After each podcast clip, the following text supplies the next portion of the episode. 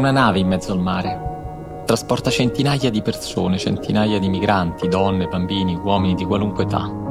In fuga, tutti. Non vogliono guardare indietro nella direzione che hanno lasciato, perché indietro c'è la loro vita com'era, ci sono le umiliazioni e le violenze che hanno subito per anni. E appena più indietro c'è la loro vita come era prima, prima del nazismo, prima che l'Europa intera venisse spinta sul limite del precipizio un bordo oltre il quale comincia l'orrore. È ancora la primavera del 1939. La pace tra gli stati in qualche modo resiste, ma le tensioni spingono come le correnti dell'oceano e non lasciano presagire niente di buono. Quattro mesi più tardi scoppierà la seconda guerra mondiale centinaia di migranti attraversano l'Atlantico in una sofferta progressione in avanti, non vogliono voltarsi a guardare gli anni che hanno sconvolto ogni cosa. Le loro esistenze non sono in pace e per questo scappano perché l'alternativa non è un'alternativa. C'è una nave in mezzo al mare, un transatlantico lungo quasi 200 metri. Si chiama St. Louis ed è stato costruito nei cantieri navali di Brema prima che Hitler prendesse il potere.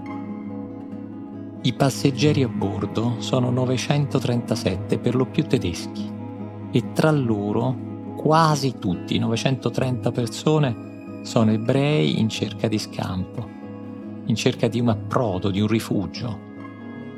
E la salvezza può assumere molte forme. In questo caso la salvezza è un porto, dove sbarcare, un paese che accolga donne, bambini e uomini di qualunque età sui quali incombe una minaccia spaventosa. La scoperta che i passeggeri della St. Louis stanno per fare è che nessuno li vuole, che i porti per loro sono chiusi, che secondo qualcuno il soccorso non è una responsabilità morale ma un'alternativa. Centinaia di profughi hanno lasciato dietro di sé quello che sono stati. Per due settimane devono percorrere uno spazio di acque profondissime, guardano alla linea dell'orizzonte come alla promessa di un futuro incerto, ma almeno, ma almeno si allontanano dalla promessa di morte di un continente sempre più nero. La loro Odissea passerà alla storia come il viaggio dei maledetti.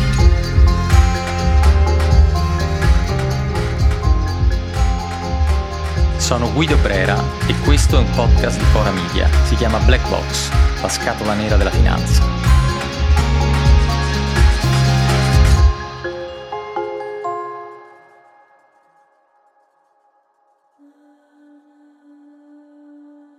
C'è una nave in mezzo al mare. È salpata da Amburgo, sabato 13 maggio 1939. Le persecuzioni naziste negli ultimi tempi sono diventate insostenibili. Le leggi si sono strette come un cappio intorno ai diritti dei cittadini ebrei. Leggi che annunciano di proteggere il suolo, il sangue, l'onore. Confiscano beni, vietano l'accesso alle scuole pubbliche, ai cinema, agli impianti sportivi, Sei mesi prima che la St. Louis salpasse, la violenza vigliacca dei pogrom ha alzato il livello dell'antisemitismo, brutali attacchi contro le persone, contro i negozi di proprietà ebraica, contro le sinagoghe, centinaia e centinaia di morti in poche ore, vetrine sfondate, mattoni anneriti dal fuoco, edifici distrutti, corpi senza vita. Tutto questo resterà nella memoria come la notte dei cristalli, ma l'aria si è fatta irrespirabile non solo in Germania.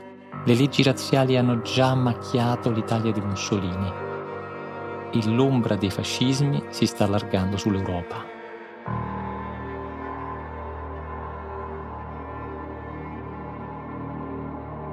C'è una nave in mezzo al mare, è salpata ad Amburgo e deve approdare a La Habana, a Cuba.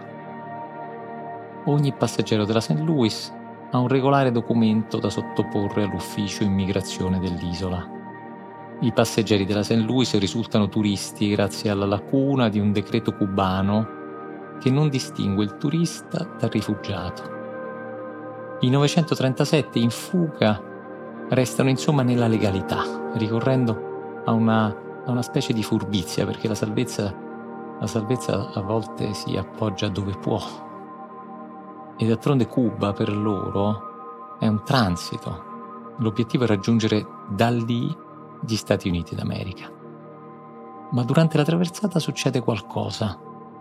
Mentre la nave sta affrontando l'enormità dell'Atlantico, il regime cubano sostituisce il decreto lacunoso con un decreto nuovo. E ora i documenti dei passeggeri della St. Louis non sono più validi. Perciò quando la nave raggiunge l'Havana, lo sbarco viene rifiutato dalle autorità locali. I profughi sono respinti dopo due settimane di viaggio. Alla stanchezza e all'angoscia si aggiunge una disperazione nuova.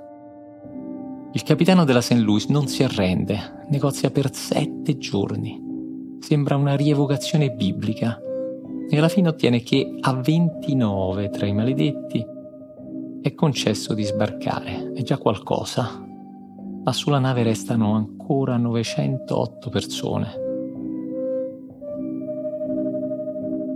Il capitano si chiama Gustav Schröder, ha 54 anni ed è in mare da quando ne aveva 16, come un personaggio dei romanzi di Conrad. Non è ebreo, ma non serve condividere la fede per rispettare il prossimo. Il capitano Schröder ha abbastanza umanità da permettere a bordo la tradizionale preghiera ebraica, da far togliere il ritratto di Hitler dalla sala da pranzo della nave. Ora che Cuba ha alzato il muro, il capitano è preoccupato, sa bene che ottenere il permesso per entrare negli Stati Uniti sarà complicatissimo, eppure tenta. Il 2 giugno del 39 la St. Louis si dirige verso la Florida con il suo carico di donne e bambini e uomini di qualunque età. C'è una nave in mezzo al mare, una nave che adesso cerca terra. Quando la costa è vicina, alla St. Louis viene intimato di non spingersi oltre. Sono gli Stati Uniti quelli. L'Immigration Act del 24 ha stabilito limitazioni rigide all'accesso di migranti nel paese. Ci sono quote d'ammissione in base alla provenienza. In questo 39 la quota di migranti ammessi dalla Germania è già stata raggiunta. Bisognerebbe andare in deroga per questioni umanitarie.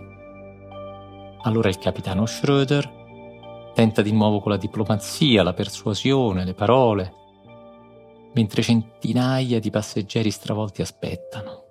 I bambini sulla nave studiano l'espressione dei genitori per capire quanto la situazione sia grave. Viene persino inviato un telegramma direttamente al presidente. Il presidente era Franklin Delano Roosevelt, ma dalla Casa Bianca non arriva risposta. Via via diventa chiaro che gli Stati Uniti non consentiranno lo sbarco. Poi diventa certo.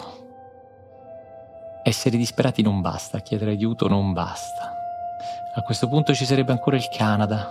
Il porto di Halifax è a due giorni di navigazione. Si leva un accorato appello all'accoglienza da parte di accademici ed ecclesiastici canadesi. Ma l'invito alla solidarietà cade nel vuoto, anche il Canada decide di tenere i suoi porti chiusi ai maledetti, ai 908 esseri umani che hanno attraversato mezzo mondo in vano. C'è una nave in mezzo al mare. Questa però è un'altra nave e naviga in un altro secolo. Adesso siamo alla fine dell'Ottocento. La nave ha un nome, ha un nome suggestivo, si chiama Utopia ed è partita da Trieste il 25 febbraio 1891. A bordo anche qui ci sono centinaia di migranti disperati, sono quasi tutti italiani e vogliono raggiungere l'America. L'Utopia è un piroscafo a due alberi specializzato nel trasporto di migranti europei. Da Trieste fa un paio di soste a Palermo e Napoli per completare l'imbarco. A bordo sono in 816 tra donne, bambini e uomini. Hanno lasciato la propria terra per bisogno. Sperano sia un grande sacrificio per non avere più una vita sacrificata. Vanno verso il nuovo mondo come verso un'opportunità. Vivere meglio, senza fame, in una terra dell'abbondanza. Un luogo straniero ma al quale possono abituarsi, cominciare da capo. L'hanno fatto in molti prima di loro. C'è una nave in mezzo al mare, l'Utopia. Ha lasciato le acque italiane e si è diretta verso la Spagna, nella baia di Gibilterra, dove dovrà fare un'ultima sosta per lo scarico merci e rifornimento di carbone. È il tardo pomeriggio del 17 marzo 1891 quando entra nella baia. Il mare è grosso, il vento di ponente è furioso, la visibilità scarsissima. Il capitano del piroscafo, John McKeek, prova una manovra d'attracco. È rischioso e lui calcola male le distanze. E l'Utopia colpisce l'Anson, una nave ormeggiata lontano da riva. Colpisce la prua e colpisce il rostro di 6 metri. Lo speronamento apre una grossa falla nell'utopia e l'acqua inizia a entrare. I passeggeri sotto coperta provano a fuggire all'aperto, a non restare intrappolati, ma solo in pochi riescono a raggiungere i ponti. La nave è inclinata nella burrasca, sbattuta dalle correnti, è impossibile calare le scialuppe. nel panico c'è chi si litiga ai salvagenti, chi si aggrappa agli alberi con tutte le forze, ma in pochi minuti l'utopia si inabissa.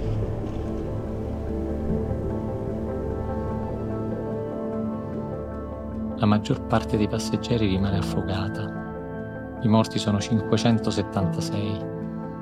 Per loro i desideri, le ambizioni, le speranze di un futuro diverso si sono fermati prima delle colonne d'Ercole. Il Mediterraneo è stato la loro tomba.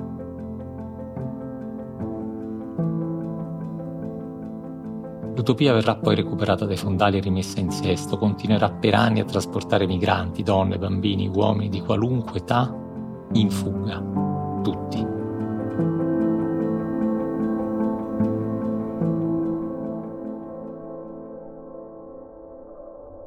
C'è una nave in mezzo al mare, è di nuovo la St. Louis, sulla quale centinaia di ebrei scappano dalla morsa del nazismo.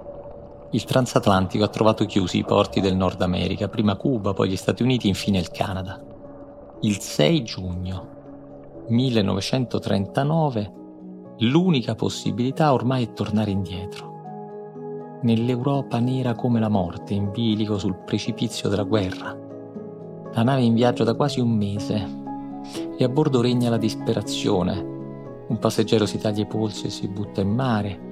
L'equipaggio deve tenere a bada un tentativo di rivolta, un tentativo a sua volta disperato, mosso, mosso da alcuni giovani accecati dalla paura. Ma l'unica possibilità è tornare indietro. E allora vengono avviate trattative con i governi europei, fitte negoziazioni per dare rifugio ai passeggeri, per tenerli lontani dalla Germania nazista. Il capitano Schröder è pronto a compiere atti estremi, per esempio incagliare la nave a ridosso delle coste inglesi, così da costringere il Regno Unito all'accoglienza. In quel caso i passeggeri diventerebbero naufraghi e allora otterrebbero il diritto a essere salvati. Queste settimane sembrano dire che la solidarietà deve essere forzata con chi è sordo alle grida d'aiuto. Infine un modo si trova. Il 17 giugno la St. Louis viene fatta sbarcare al porto di Anversa. È un ripiego che non può cancellare la vergogna. Sono trascorsi 35 giorni dalla partenza, giorni terribili per i maledetti. I 908 migranti ebrei respinti come un carico sgradito. Vengono suddivisi in quote e ammessi in Francia, Belgio, Olanda e Regno Unito un ripiego non può avere un lieto fine. Quasi un passeggero su tre non sopravvive agli anni che seguono. Ad avere più fortuna sono quelli capitati nel Regno Unito e quelli che riescono a lasciare l'Europa prima di settembre, prima dello scoppio della guerra. Ormai è diventata una questione di fortuna. Muoiono in 254 donne, bambini e uomini di qualunque età. Muoiono nei campi di sterminio, nei campi di internamento, nel tentativo di cercare scampo, di cercare un rifugio. I migranti in fuga che hanno trovato la salvezza sono stati fortunati perché sono sopravvissuti alla disumanità dell'accoglienza negata. C'è una nave in mezzo al mare. Attraversa il tempo da un secolo all'altro in cerca di un porto sicuro. La sua scia è una traccia, il ricordo di chi ha perso la vita perché secondo alcuni quella vita era un carico sgradito, un fastidioso residuo da lasciare fuori dalla coscienza.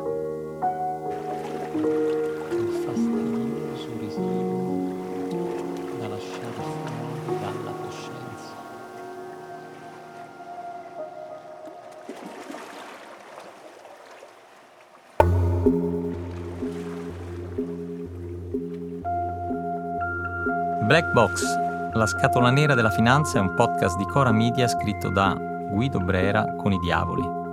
La cura editoriale è di Francesca Milano. La sigla e il sound design sono di Luca Micheli. Il producer è Alex Peverengo. Il fonico di studio è Mattia Liciotti.